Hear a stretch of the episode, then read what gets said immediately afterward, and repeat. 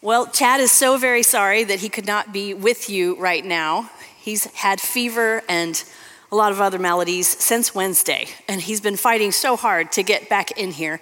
Um, but during the night, was texting me and saying, "Can you do this?" So, um, so I'm your pinch hitter for today.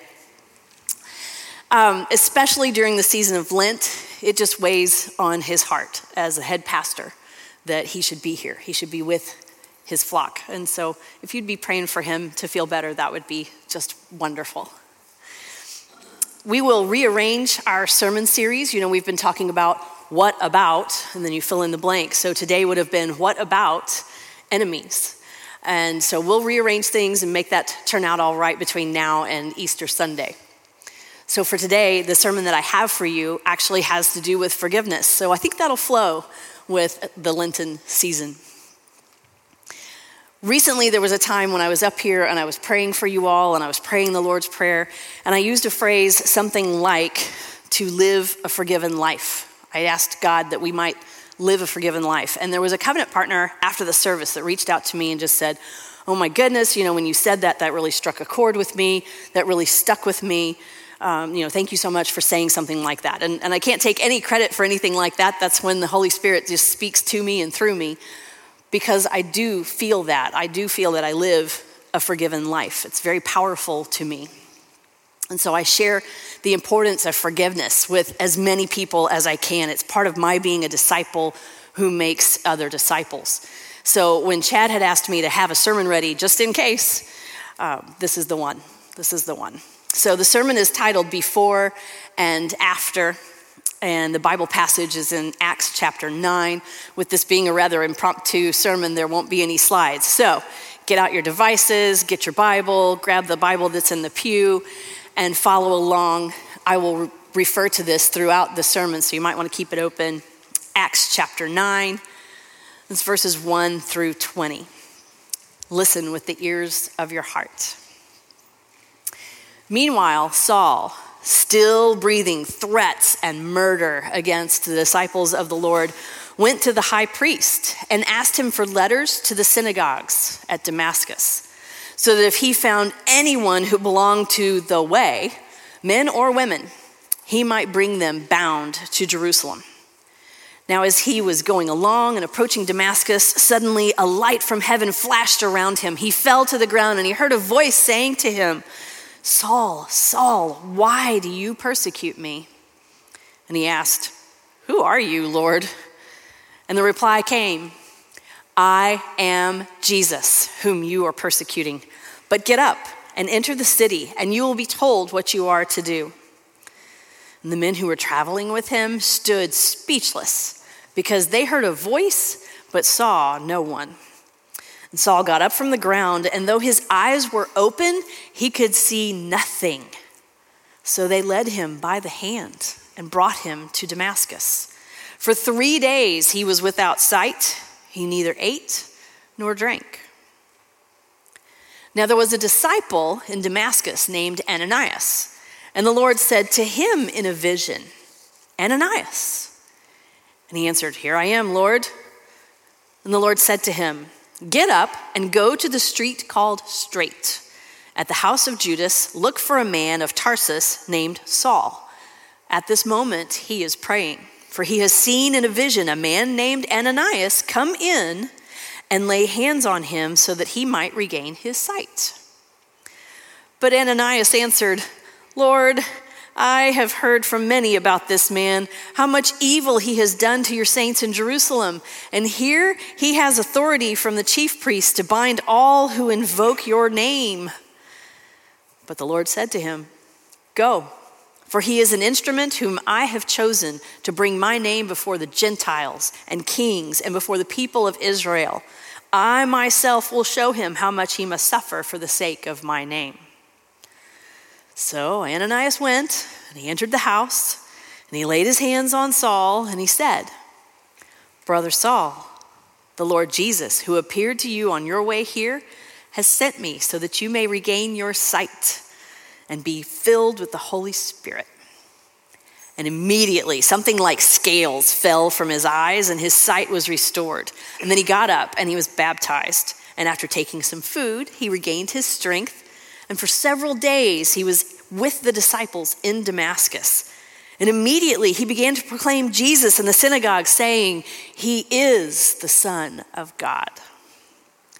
This is the word of the Lord. Thanks be to God. Please pray with me.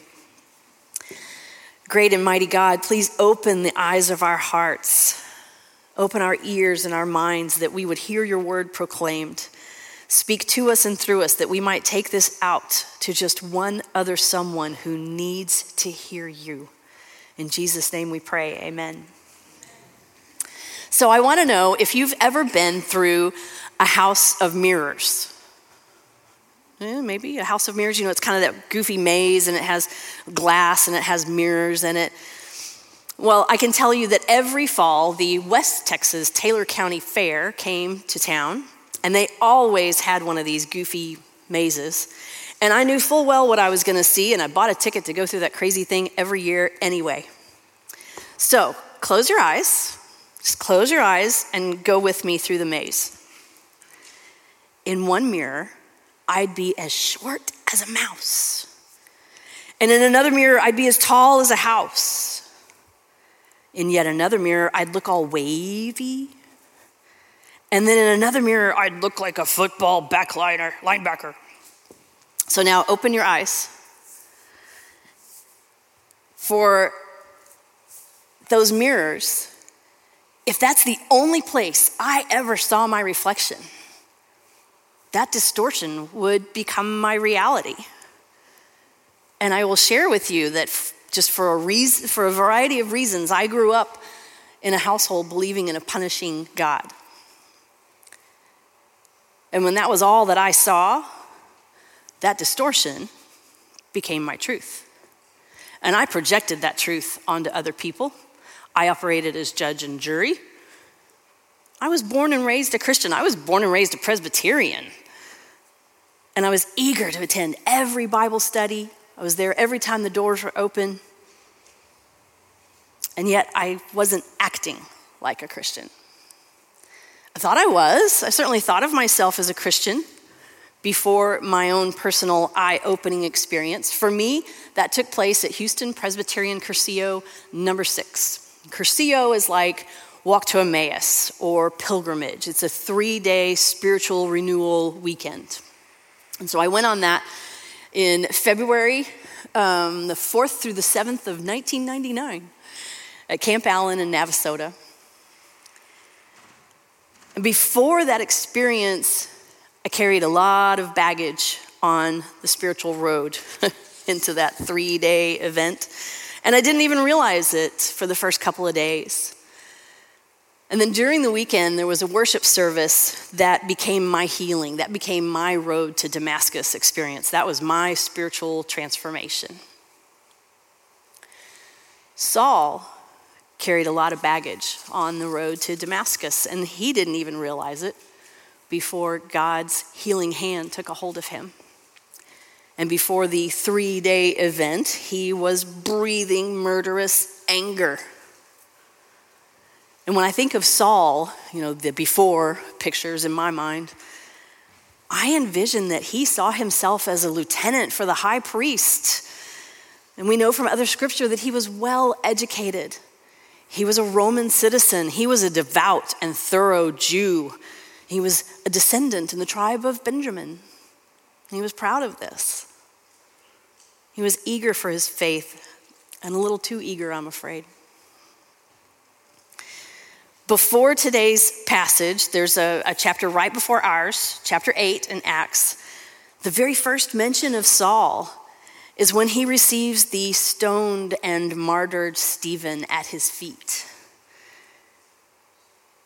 Now, Stoning was illegal for anyone but the powers of Rome. And yet Saul approved of it. He approved of the severe persecution that was taking place against the church in Jerusalem. He conducted house by house searches for men and for women who were followers of Jesus Christ. Every follower was to be imprisoned for their heresy against the Jewish faith.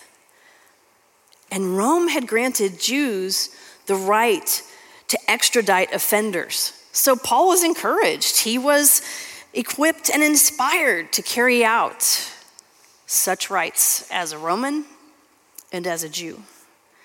And so that's why he requested of the high priest these letters that are mentioned in verse 2. That's why he went to the synagogue in Damascus so that he could bring back to Jerusalem anybody who belonged to the way. That's what we know Jesus as, right? From John 14, we know Jesus as the way, the truth, and the life.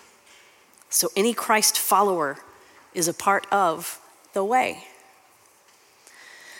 Well, instead of eagerly and ferociously capturing Jesus' followers, Saul had a profoundly different experience before entering Damascus. It started with a theophany. And the theophany is like a high church word, a high theologian's word. It, it just means the physical appearance, the physical expression of God. So think about Moses.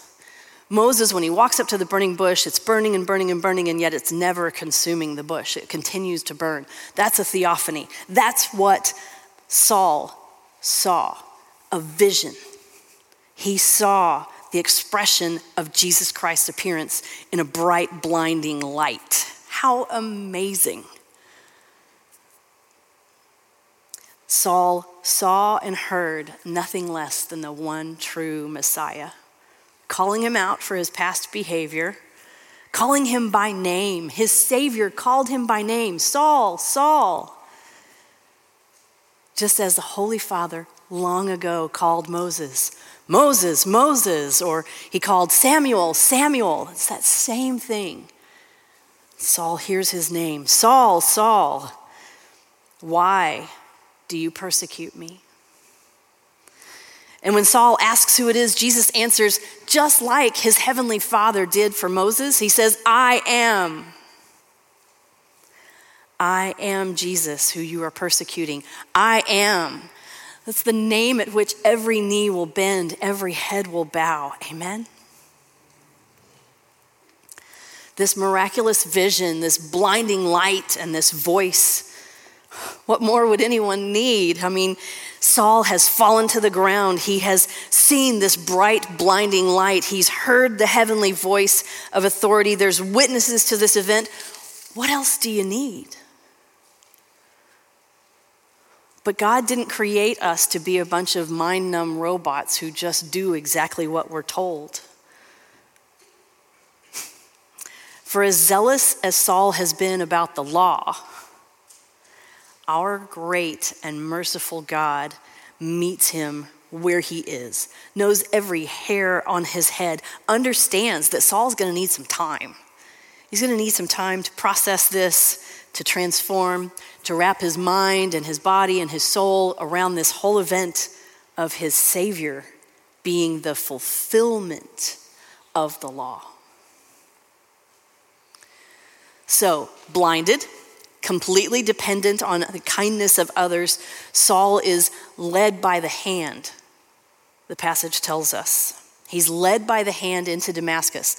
The only other person in biblical history that's led by the hand is Samson.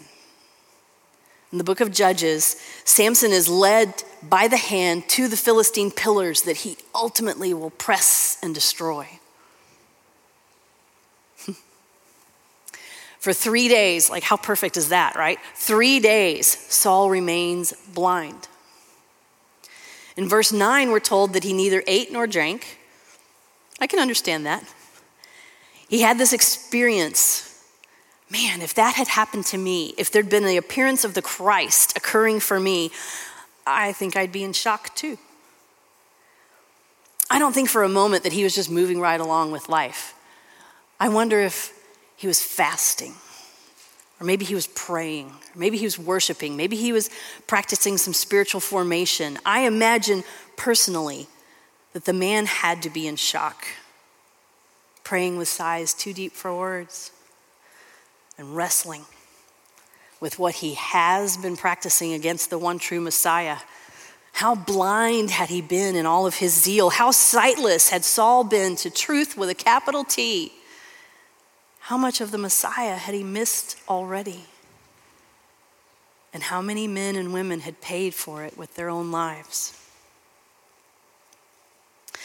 Our author of the book of Acts, the good physician Luke, he switches gears on us here in verses 10 through 16. He changes the scene to Ananias. Ananias trusting and obeying God. I could do a whole nother sermon just on that. But for our time, I'll tell you that I find Ananias to be one of the bravest people in the whole Bible. In the Greek, his name means merciful. Merciful. I think there's a beautiful and awesome bravery and obedience in Ananias in this grace and mercy. And our Lord is willing to dialogue with him. The Lord explains that he's given Saul yet another vision in which Ananias comes and divine protection for Ananias from the violence of Saul. Ananias comes to restore the man's sight. So Ananias goes to Damascus. He goes to a street named Straight. He goes to Judas' house where he finds the sightless, dependent, humbled Saul. And before Ananias appears, Saul has grappled for three days with his situation, with his past, with his Savior. And Ananias lays healing hands upon him and calls him Brother Saul. Such grace and mercy. Here is Ananias, this human instrument of God's healing power, and he speaks with such inclusive language to a man who's done so much evil. So close your eyes again, just close them again, and imagine who is your Ananias? Who comes into your life speaking God's words of grace and mercy to you? Who comes into your life to do that, perhaps at great personal risk? And still with your eyes closed, who are you being Ananias to? What risk are you taking to speak God's word to someone? Just one other someone. What precious child of God needs to hear you speak his words of grace, mercy, inclusion, forgiveness? Okay, so open your eyes. After Ananias lays his hands on Saul, Ananias confirms the vision. That really was the Lord Jesus that you saw. And your sight's going to be restored, Saul. You will not remain blind for the rest of your life. You're going to be filled with the Holy Spirit. Before this experience, Saul was blinded to the truth. Before this three day transformation event ever occurred, Saul was blinded to Jesus Christ as his Lord and Savior, as the Messiah. He was spiritually sightless. His vision was clouded, and his own brand of righteous anger messed with his vision, his view, his sight. In his spiritual blindness, Saul succumbed to his own false belief, that distortion of the truth. He thought he was following his Jewish faith so perfectly and properly but he was blind to his salvation. To what are we blinded? What does our personal zeal block us from seeing physically or spiritually or compassionately? Imagine this next part that I'm going to read to you. It begins at verse 18. After Ananias touches and speaks to Saul, just imagine that immediately something like scales fell from his eyes and his sight was restored. Something like scales fell from Saul's eyes. Imagine scales falling from your eyes, from my eyes. What might be some of the scales that you'd like God to remove from your eyes? What would you like to see? Before the Damascus Road transformation, Saul saw only his version of the truth. And after three days, he was understanding the truth with a capital T, Jesus Christ. He could have wallowed in the wicked things he did before. He was so zealous for the law. But through prayer, through the help of Ananias, Saul became a blessing after the transformation when he was zealous for Christ. He let God replace his zeal for the letter of the law with this fresh new zeal to live and die for Christ. And after all of this, Paul went on to be a disciple. He went away to study and to preach and to practice. And he came back and he spoke the truth to hundreds and to thousands of people. He gave his testimony. He wrote numerous letters, which we have in our Bibles. He established churches and on and on. In his letter to the Romans, he wrote, While we were still sinners, Christ died for us. while I still believed in a punishing God, right? Because that's how I grew up. While I still believed in a punishing God, He called me, the likes of me, into ministry. Before I ever saw Him as a loving God, before I ever felt forgiven, before I ever forgave much in others, He called me. And as I mentioned, I attended that Cursillo worship service. That was my road to Damascus experience, my transformation. And I want to share with you something of God's work in me at that time that helps me now to live a forgiven life.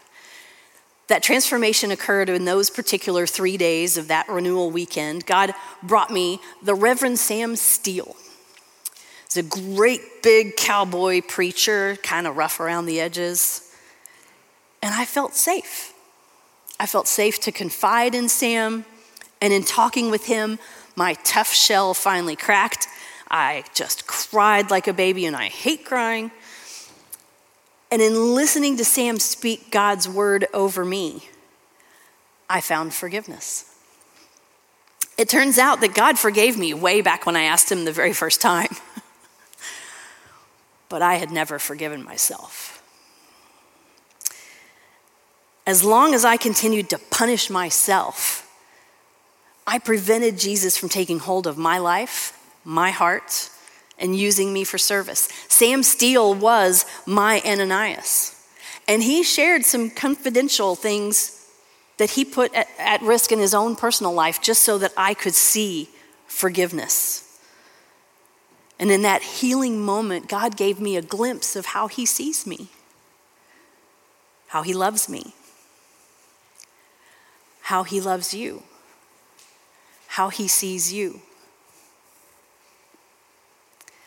First Samuel tells us the Lord does not see as mortals see, they look on the outward appearance. The Lord looks on the heart. So, like my friend Paul, as you've heard me call him, my own heart is forever changed after my own road to Damascus experience. With the scales lifted from my eyes, I see and live a forgiven life.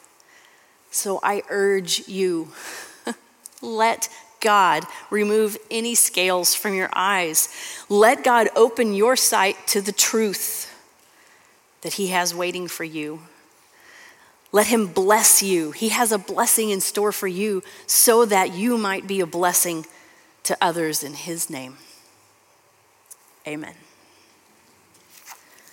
Heavenly Father, speak your truth to us, write your truth on our hearts, and grant us courage to share your truth with others. In Jesus' name, amen.